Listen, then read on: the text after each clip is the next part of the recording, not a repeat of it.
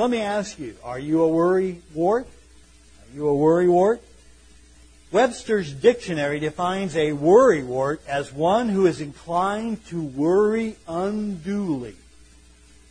One lady said that she was worried because she was not worried. Now that's a worry wart. Are you someone who looks for something to worry about, such as the woman that had convinced herself that she had an incurable liver condition and was worrying herself sick about it? She finally went to the doctor, and after tests were run, the doctor said that she had nothing to worry about. Anyway, the doctor said, you wouldn't know if you had this condition because it causes no discomfort of any kind. The lady replied, Oh my goodness, those are my symptoms exactly. That, my friend, is indeed a worry wart. This past week I went to the internet and typed in the words, what are we worried about? And I was amazed at the number of things I came across that people are worried about. For instance, and this is just a small snippet, for instance, I found web pages that dealt with such things as our worry over the U.S. deficit, worries over the ozone layer and global warming, worries over air quality and water purity, worries about the state of our education system, worries about aging, worries about credit fraud, worries about road rage, worries about national ID cards, worries about soil erosion. And I even found one page that spoke of worrying about deformed frogs. I kid you not. You name it. And if you don't worry about it, we'll find somebody who is worrying about it. Yet I think of what Jesus said in Matthew 6, 27. Which of you, by taking thought, can add one cubit unto his stature? The words translated taking thought there speak of worrying about things. That's the idea of those words, taking thought. It means to worry about things. Jesus said that worrying never added an inch to our height. Or to put it another way, Jesus was saying that all our worrying never really helped the thing. Someone has said that worrying is like rocking in a rocking chair. It will give you something to do, but it won't get you anywhere. There's an Italian proverb that says this, a hundred years of worry will not pay a farthing worth of debt as we continue looking at Psalm 23, we are reminded that worry is not only useless, but it's also needless. It's pointless. We talk about things that are fat free, interest free, sugar free, and cholesterol free, but verse, thir- but verse 2 of Psalm 23 tells us that we can live life worry Notice the words of verse 2. He maketh me to lie down in green pastures. We're going to focus on the first half of that verse and that, that first part that says, He maketh me to lie down in green pastures. This verse tells us how to face the days that are ahead, whatever they bring. You know, whatever happens in Iran, whatever happens in the economy, whatever happens with, with the housing market and, and uh, foreclosure, whatever happens in any area of your life, this verse tells us how to face them all worry free. The first thing I want you to consider with me is the depiction of a restful life. The position of the sheep in verse 2 is very enlightening. When you think about what David says here, remember, David was a shepherd. So he has some idea about how sheep behave, and he understands what it means to be a shepherd. And so David here describes a flock of sheep lying in a green pasture. And to the shepherd's mind, and much of Israel at least had knowledge of shepherding, if not, not actually being shepherds, and so to those who heard Psalm 23, and to David's mind, that meant something when he described this flock of sheep lying in green pastures. Phillip Keller, in his book, his commentary on Psalm 23, makes an interesting observation about sheep. This is what he writes. The strange thing about sheep is that because of their makeup, it is almost impossible for them to be made to lie down unless four requirements are met. So these sheep are lying down, David says. That means that four requirements, in the sheep's mind anyways, have been met. First of all, sheep will not lie down unless they are free uh, from fear. Owing to their timidity, they refuse to lie down unless they are free of all fear. Second, because of their social behavior within a flock, sheep will not lie down unless they are free from friction with others of their kind. In other words, they can't feel like they're being crowded or annoyed or something. They, they, they're not going to lie down. Third, if tormented by, flea, by flies or parasites, sheep will not lie down. Only when free of these pests can they relax. And lastly, sheep will not lie down as long as they feel in need of finding food. They must be free from hunger. For sheep to lie down, everything must be right. No predators to frighten them, no bugs in the air to aggravate them, no empty stomachs. Everything has to be just so. When we look at sheep lying in green pastures, we see sheep that are undisturbed by the things that would normally disturb them. Picture of sheep lying there with their forelegs folded under them, nestled in the green grass of the pasture, seemingly without a care in the world. These sheep are a picture of a worry free life. Now let me enlarge upon this picture for just a moment. First, we see the sheep undisturbed by the perplexities of life. There are many things that can agitate the sheep and thereby make them restless. There are wild dogs, cougars, bears, and other wild prey that stalk and hunt them. There are also the insects and little pests that make them restless and agitated. When you look at the sheep described in our text, we see sheep undisturbed by these things. For the believer, there are the things in life that worry us. There are the things that distress, disturb, discomfort, dishearten, and maybe dismay us. Life is not without the things that both aggravate and agitate. I call these things the perplexities of life. These are the things that cause us to worry. We worry about how we're going to make ends meet. We worry about the house payment and the car payment coming due. We worry about how to pay the electric bill. We worry if our job is going to, is going to keep going or we might get laid off or terminated. We worry about the children. We worry about our health. We worry about how we're going to do this and how we're going to get that done. The list of things that cause us to worry is not a small list.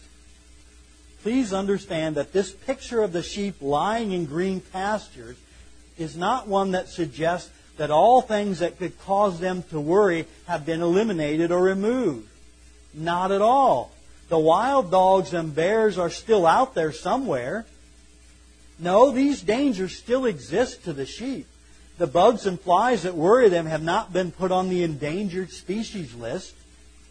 Those distressing little creatures still exist. However, in this scene, the sheep are not worried about these things. They are of no concern to them at this moment. The words green pastures literally speak of pastures of tender grass. That's the idea. Pastures of tender grass. It speaks of the young grasses, the sweet grasses, the first shoots of vegetation. In David's time, there were not rolling fields of green pastures or grassy prairies stretching as far as the eye could see.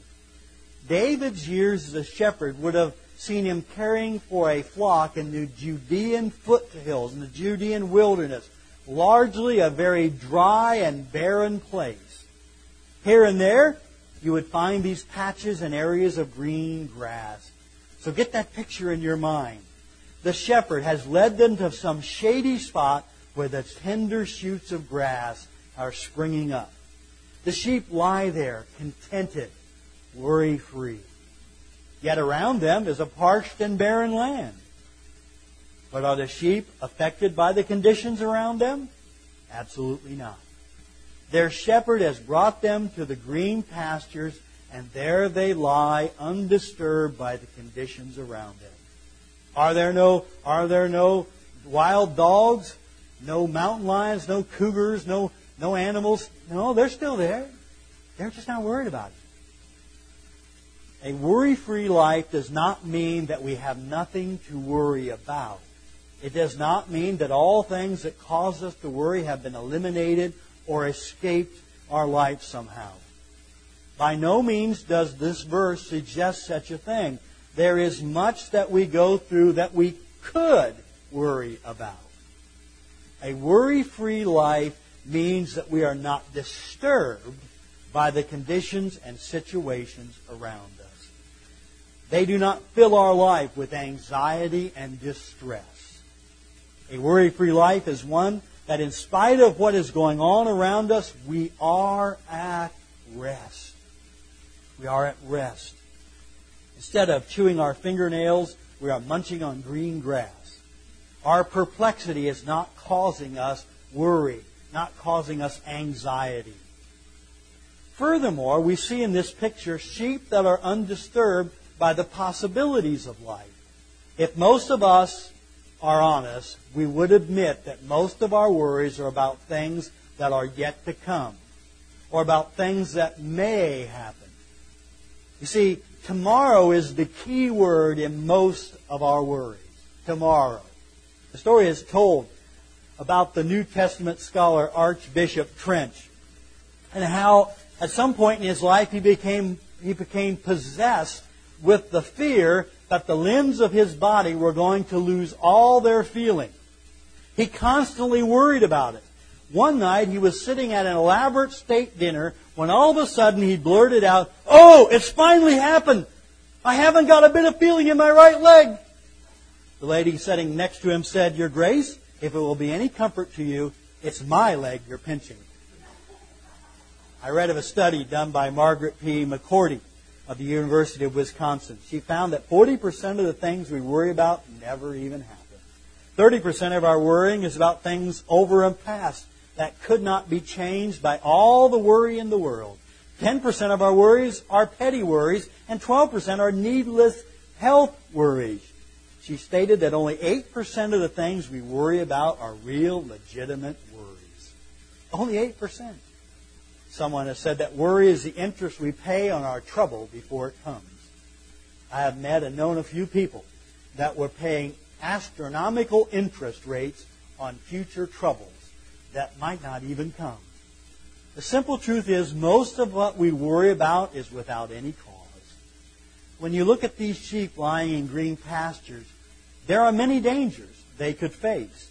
There are all kinds of situations they could find themselves in in the days to come. The possibilities of the dangers and the threats that they face are numerous, but do you see them worried about what could happen tomorrow or the next week? They're undisturbed by the possibilities of life. It is impossible to correctly predict what the days ahead have in store for us. You know, I can see that in my own life. You probably can too how your life, you know, you thought it was going to unfold this way, or you thought this or that was going to happen, and it never happened, or went some completely different direction. And yet we worry about tomorrow and the next day as if somehow that worrying fixes something or causes the outcome to take a certain direction. Corrie ten Boom said, When we worry, we are carrying tomorrow's load with today's strength, carrying two days in one. We do not know what tomorrow holds, but we know who holds tomorrow, as it's been aptly said. Therefore, we don't have to worry about the possibilities of tomorrow, the possibilities of life, or what it will bring in the days ahead. I want you to notice with me, secondly, the deliverance from a fretful life. Fretful meaning anxious or worrisome. When we look at these sheep lying in green pastures, it is obvious they have been delivered from a life of worry.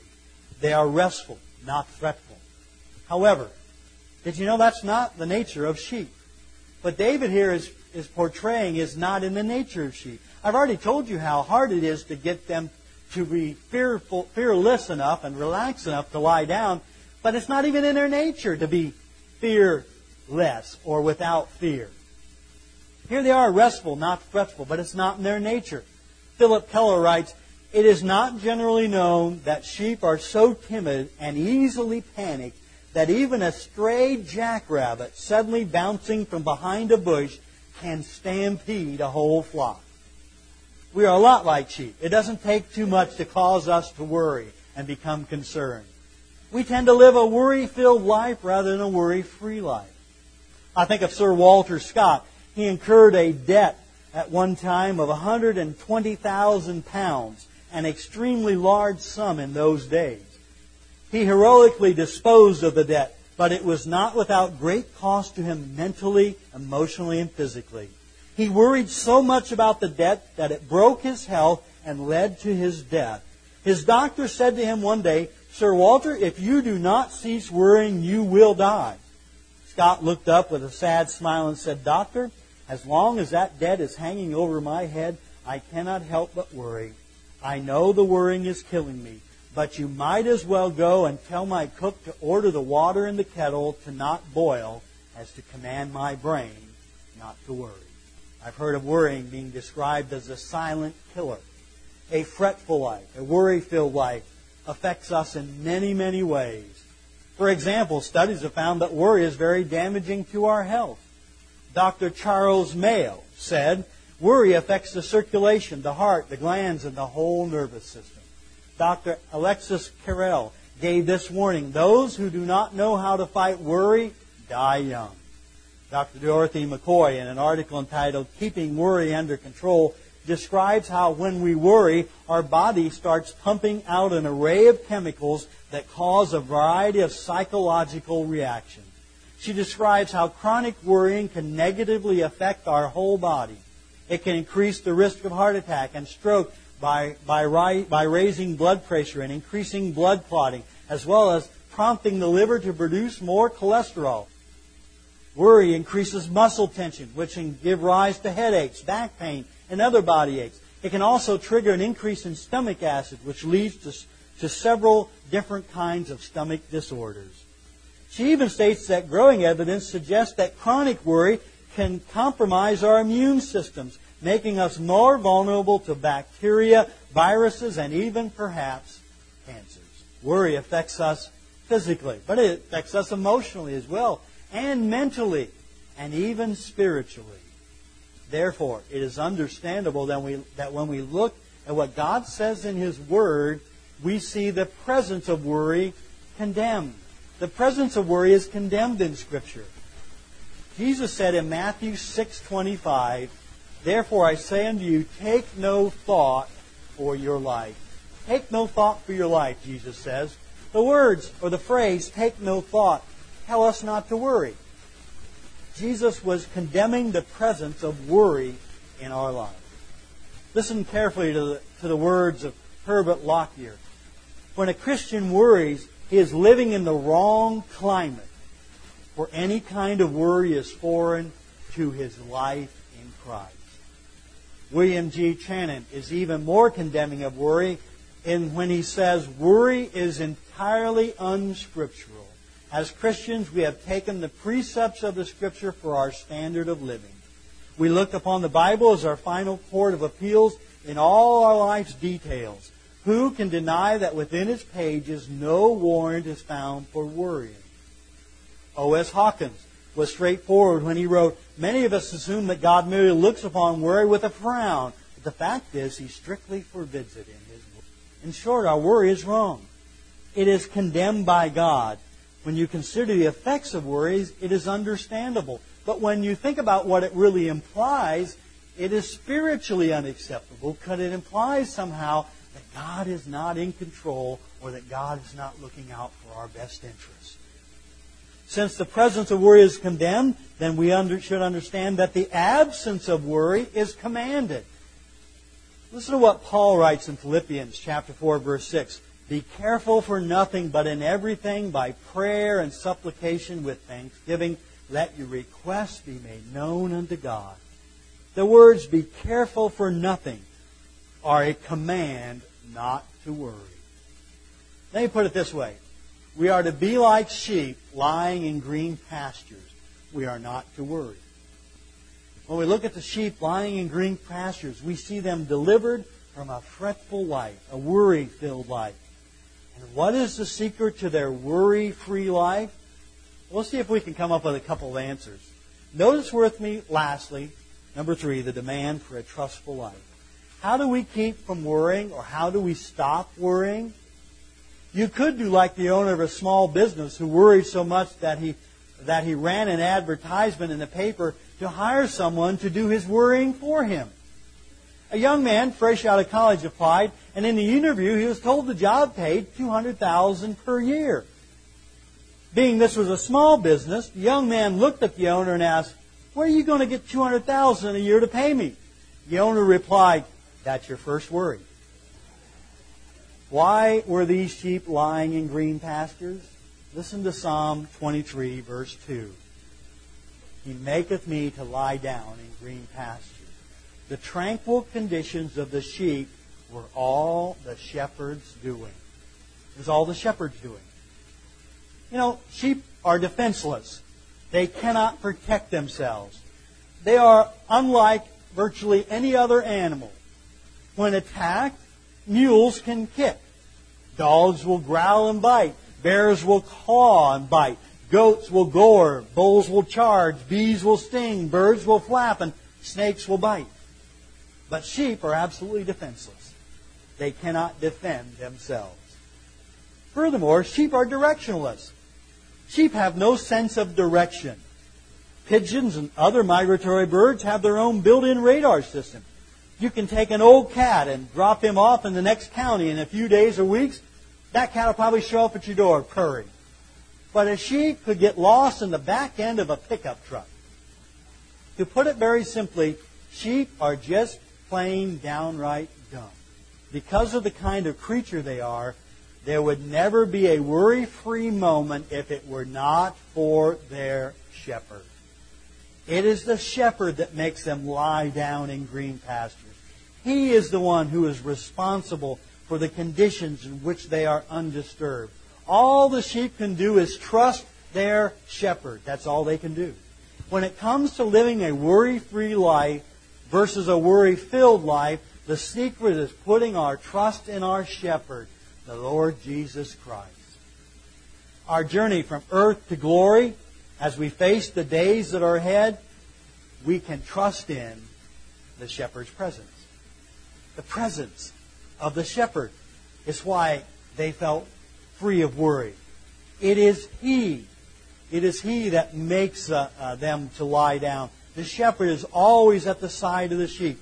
We know that the Lord is always with us. He will always be there. He will never leave us nor forsake us. He is always present with us. Just like the shepherd was always with the sheep, the Lord is always with you. Everywhere you go, He is with you. Hebrews 13:5 says, "I will never leave thee nor forsake thee." That's the Lord speaking. That's His promise to you, His sheep. I will never leave thee nor forsake thee. Furthermore, we can trust in the shepherd's plan. We can trust in his presence. He's with us, there to defend us, to care for us, to watch over us. Second all, we can, we can count on and depend on the shepherd's plan. We can count on his plan to bring us into green pastures. To bring us into green pastures as a part of his plan for our lives.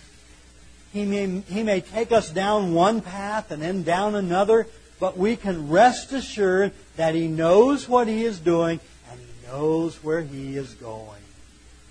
The way may twist and turn.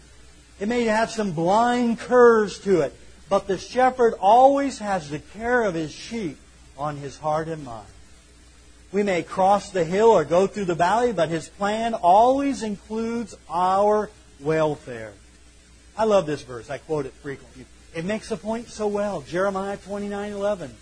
For I know the thoughts that I think toward you, saith the Lord, thoughts of peace and not of evil, to give you an expected end.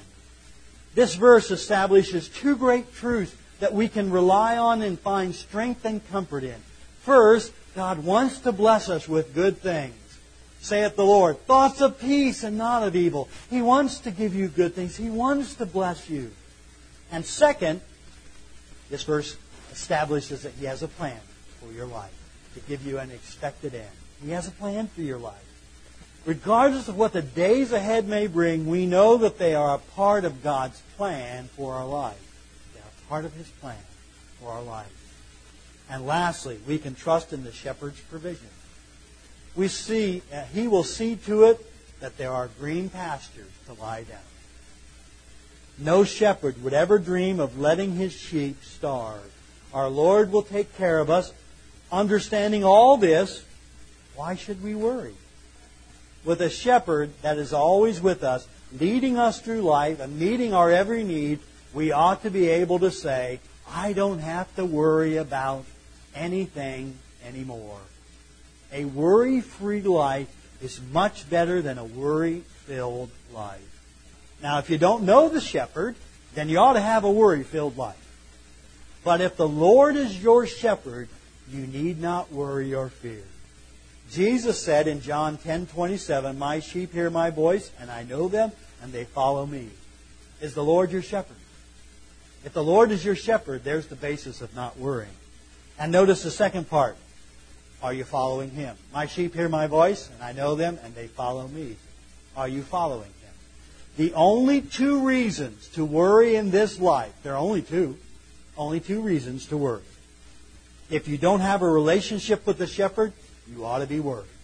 Or, if you're not following him, and therefore you're out of his will, you ought to be worried. Do you know the shepherd? And are you following him?